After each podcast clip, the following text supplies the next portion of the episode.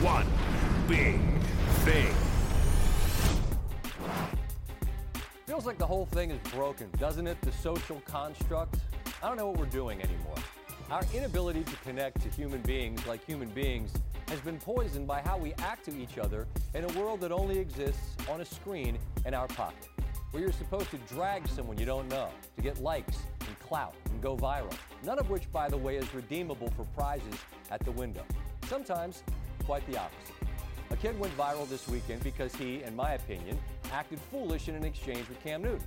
Maybe credit is the wrong way to put this, but the kid actually had the stones to do this to Cam Newton's face. So, unlike the anonymous talker on Twitter, here he was actually calling Cam Newton an ass to his face and telling him he was going to be poor.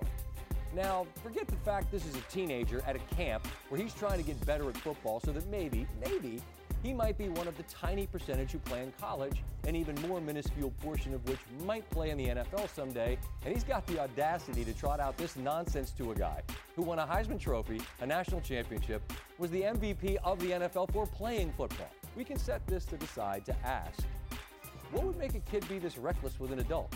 For what? So you can put it on TikTok? Some people ask why Cam was triggered, which implies he's wrong to say, what was that? Because I think I can help Cam here. He's Cam Newton at a football camp, and this is a camper in that setting. Particularly, hasn't he earned just a little bit more respect?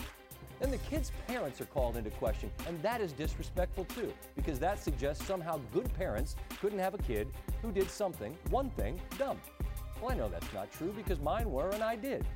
I was lucky, though, I guess, to be a kid without this make believe world where you think you can say whatever you like to whoever you like with no consequence. When you poke the bear, though, and you ask for that attention, and now the bear and everybody else is looking at you.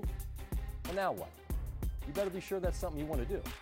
Predictably on Monday, this turned into the kid apologizing, which adds an entire other layer of stupidity to this construct of canceling people and grading apologies and wondering whether the kid should have to apologize at all. He's a kid.